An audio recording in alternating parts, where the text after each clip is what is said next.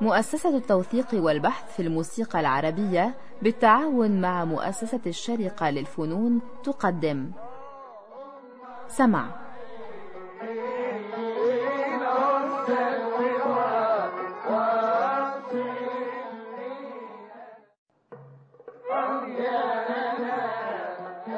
سمع. برنامج يتناول ما لدينا من إرث موسيقي بالمقارنة والتحليل. فكرة مصطفى سعيد.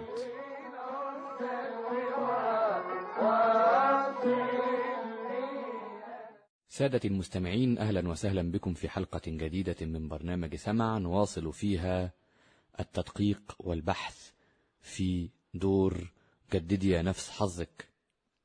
آخر حاجة كنا عملناها هو إنه سمعنا تسجيل كامل للدور مع جراموفون بصوت الشيخ يوسف المنيلاوي. الزمن بقى بيعمل إيه في الدور؟ كان الشيخ يوسف المنيلاوي وعبد الحي حلمي تحديدا بيعملوا نوع من الشوري كده على سبيل الزخرفة في مذهب الدور. هنشوف إنه مع تطور الوقت عبد الحي حلمي أصبح هذه النقلة الشوري في المذهب أمر واقع لدرجة إنه الفرقة لما بتيجي تترجم المذهب بعد ما يخلص هو بيعملوا هذه النقلة الشوري بشكل متحد جدا جدا جدا. بمعنى إنه هي زي ما تكون أصبحت إنه هي الأصل في الدور وكأنه الملحن عايزه كده. نسمع مذهب الدور ده من تسجيل بيضافون بتاع عبد الحي حلمي. هو تسجيل متأخر. عبد الحي حلمي بيغنيه تقريبا نصف طنين أقل من التسجيلات اللي قبل كده. وواضح إن هو بيبطئه أكتر. هنشوف ده في المذهب وبعدين نرجع نشوف هو عمل إيه تاني.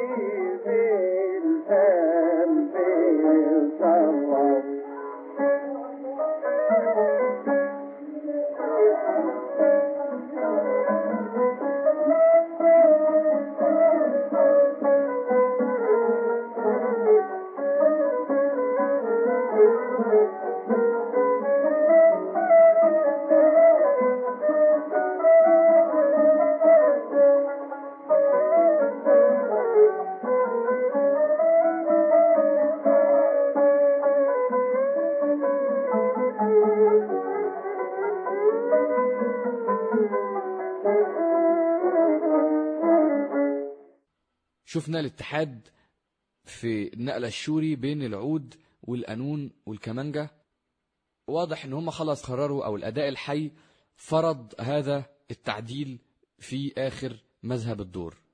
في نفس التسجيل ده تسجيل بيضافون عبد الحي حلمي بيحاول إن هو يعمل هنك جديد على في الغرام.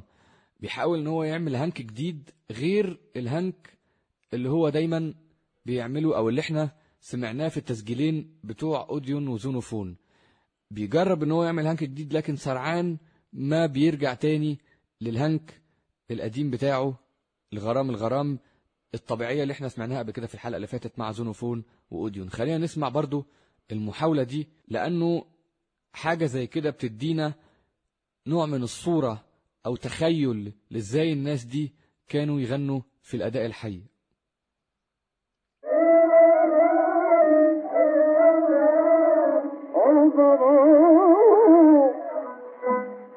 جهل الغرام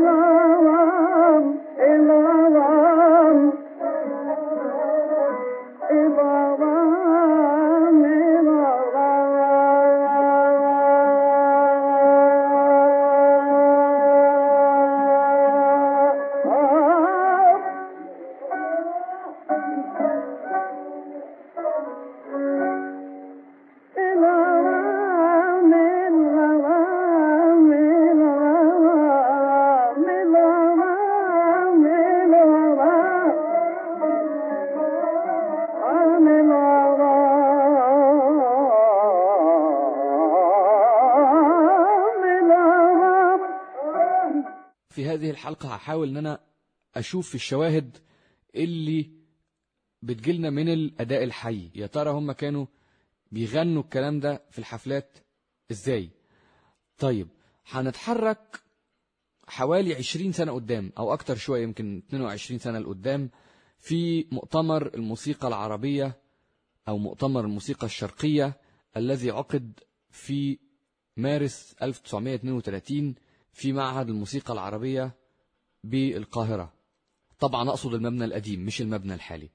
المهم في هذا المؤتمر تم تسجيل العديد من الأسطوانات وكان من ضمن الناس اللي سجلوا عزيز عثمان. سجل مع مصطفى رضا دور جددي يا نفس حظك. حتى هنلاقي الراجل اللي بيقدمه بيقول مصطفى بيه رضا وعزيز افندي عثمان. نسمع التسجيل كله لأنه عندنا تسجيل تاني لعزيز عثمان وبين التسجيلين هنعلق. نسمع التسجيل ده كاملا من أوله إلى آخره. مصطفى بيه رضا عزيز افندي عثمان. يا ليلي يا ليلي يا ليلي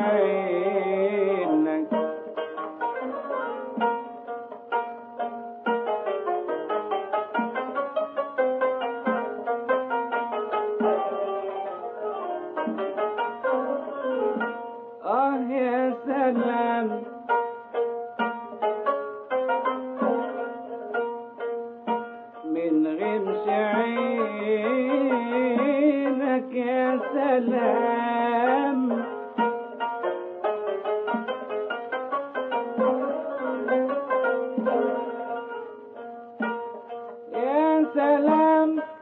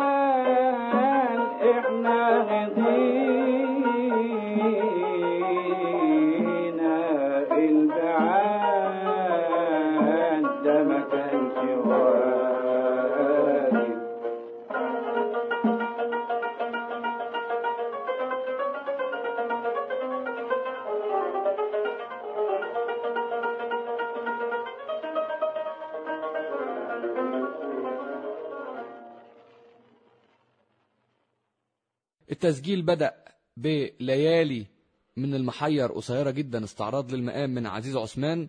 ثم الدور هنلاحظ هنا دور جديد مش موجود عند أي حد من الناس اللي غنوه اللي هو بيقول يا سلام من رمش عينك والجبين ويا الحواجب بالدلال إحنا رضينا أما البعاد ده ما كانش واجب. الدور ده غير موجود في أي كتاب من اللي كتب فيها دور جديد يا نفس حظك. بعد ما بيقول في تقسيمة قانون صغيرة برضو استعراض وقفلة مفاجأة جدا من المحير.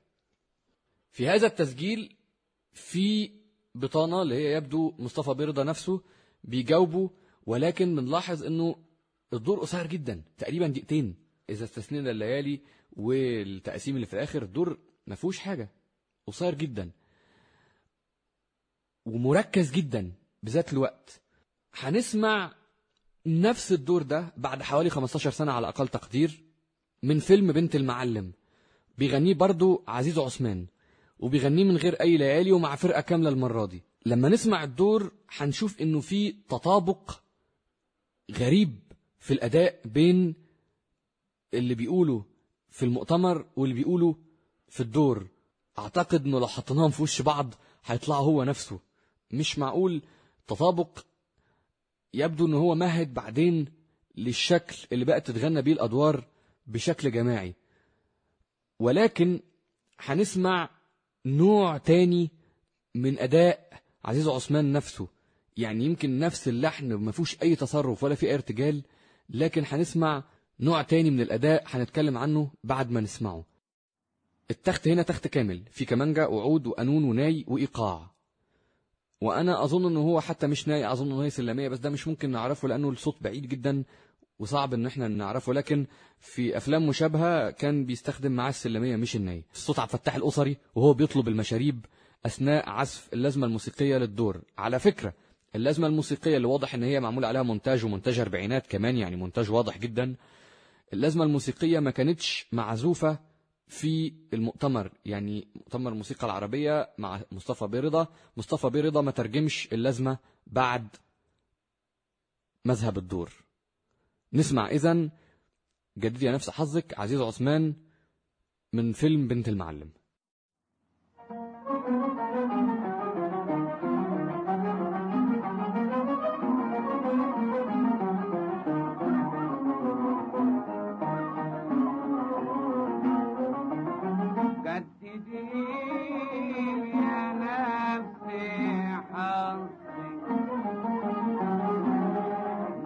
منيتي لاجل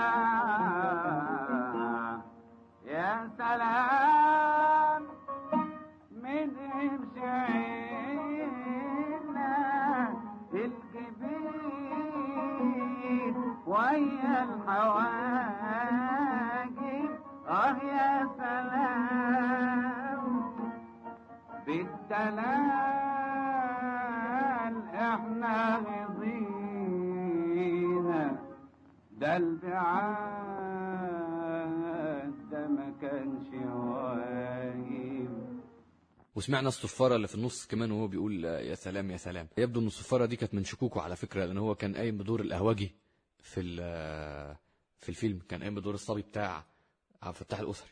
المهم مع إنه نفس الأداء إلا إنه صوت عزيز عثمان هنا مع إنه أكتر 15 سنة في حيوية زيادة عن ما هو عليه في المؤتمر. ليه؟ الله أعلم محدش فعلا عارف ليه عزيز عثمان في هذه الحيوية. وكمان مع إنه عندنا بعض التسجيلات للأدوار في الإذاعة في الخمسينات إلا إننا فعلا ما عندناش أي مرجع الناس دي كانت بتغني إزاي في الأداء الحي. حتى في الأفلام لما كانوا يطلعوا ناس بيغنوا أدوار أو موشحات كانوا بيطلعوهم بشكل مسخرة بشكل إنه بارودي بيتمسخروا عليهم. يعني هنقول إيه بس زمن الفن الجميل بالجيتار electric والأورج وال... والأوركسترا السيمفوني والقومية العربية على الأوركسترا للأسف لم يحفظ لنا جانب كبير جدا من تراث الموسيقى العربية اللي فقد ومش هنقدر نعرف ابدا إزاي كانوا بيغنوه في الأداء الحي. مع كل أسف ده هيضل ضايع وسؤال يحيرنا يعني إلى أبد الأبدين. الشيء الأخير قبل ما ننقل على صالح عبد الحي هو هذا التطابق في الأداء أنا سألت أكتر من ممارس موسيقي حتى بغض النظر عن نفسي يعني. كلهم أجمعوا أنه طريقة عزيز عثمان يبدو أنه هو واخده بالضبط عن حد وبيعرف يطبعه بيعرف ينسخه بيعرف يعمل له copy يعني. غريب الراجل ده صراحة غريب. وما نعرفش عنه أي حاجة حتى أنه نعرفه كممثل أكتر ما نعرفه كمطرب. وهو ما سجلش أي حاجة كاسطوانات غير اللي سجلها في مؤتمر 32 فغريب الراجل ده ما نعرفش عنه أي حاجة بالمرة. حصله. نروح بقى عند البرنسيس الكبير قوي الملك صالح عبد الحي الجميل السلطان بيقول الدور بالاعتبارات الإذاعية بشكل مختصر. الوصلة مدتها حوالي 25 دقيقة والدور بيتقال في آخر سبع دقايق من هذه الوصلة.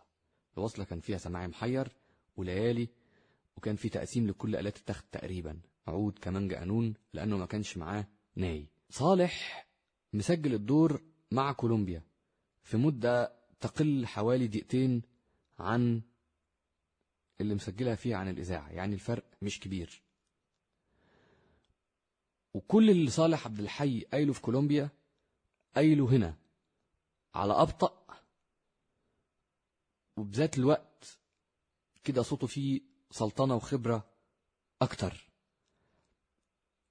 أنا مش هسمع تسجيل كولومبيا لأنه فعلا ما فيهوش ما يلفت الانتباه أكتر من اللي في تسجيل الإذاعة.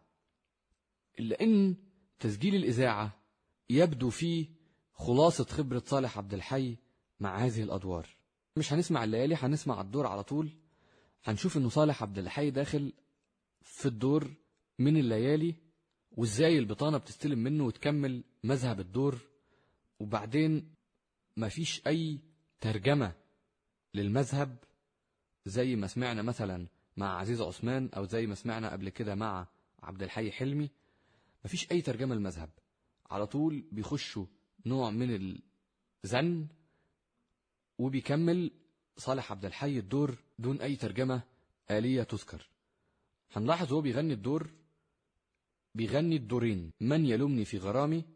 وبيغني كمان زاد وجدي من غرامي. الدورين اللي هما جزء بيغنيه يوسف المنيلاوي وجزء بيغنيه عبد الحي حلمي هو غنى الدورين. وهو الوحيد اللي ما غلطش في كلام الدور التاني هو الوحيد اللي بنسمعه بيقول وجفى جفني منامي من نهار القلب حبك. البطانة بتاعته عتاولة بيطلعوا معاه فوق. على فكرة وهنا نذكر بطانة كولومبيا برضو. جامدين جدا بيطلعوا معاه فوق. ولا بيهمهم رايح فين معاه هم على طول بيغنوا في زوره. وطبعا معاه تخت عظيم عبد الفتاح صبري على القانون ولبيب حسن على الكمانجة ومحمد عبده صالح على القانون. كمان يعني فرشين له فرشة بنت ناس خالص. وإبراهيم عفيفي على الإيقاع. ماشي معاه جدا. لما يبطأ يبطأ ولما يسرع يسرع في انسجام في هذه الفرقة. ومع ذلك على فكرة أرجع وأقول إنه ده ليس عكس للأداء الحي ابدا. إحنا ما شفناش تسجيل لهذا الرجل إلى وقتنا هذا مع جمهور مثلا. في حضرة جمهور وجمهور سميعة بقى مش جمهور في وسط ناس تانية لا أقصد ناس جايين يسمعوا صالح عبد الحي فقط. حفلات الإذاعة الموجودة حتى اللي متسجلة في الإذاعة معظمها ممحي معظمها تم شطبه تماما مع الأسف. واللي وصلنا منه مش كتير.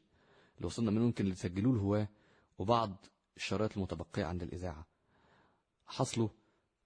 هنسمع دور جديد يا نفس حظك. من وصلة محير لصالح عبد الحي وبه نكون قد وصلنا إلى نهاية حلقة اليوم من برنامج سمع ونكون قد وصلنا أيضا إلى نهاية تحليل دور جدد يا نفس حظك إلى أن نلتقي في حلقة جديدة من برنامج سمع. نتمنى لكم أعزائنا المستمعين كل الخير ونترككم في الأمان. جددي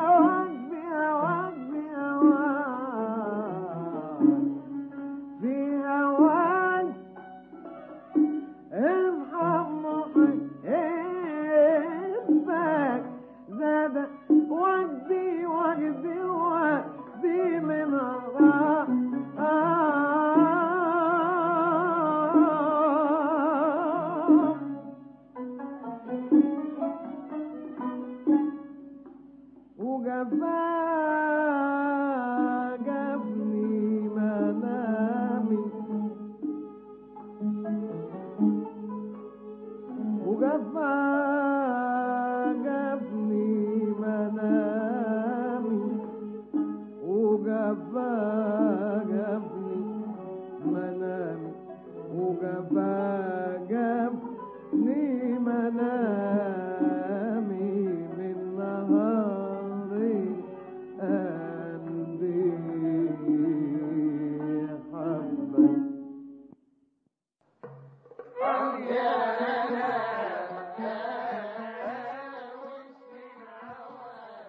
قدمت لكم مؤسسة التوثيق والبحث في الموسيقى العربية. سمع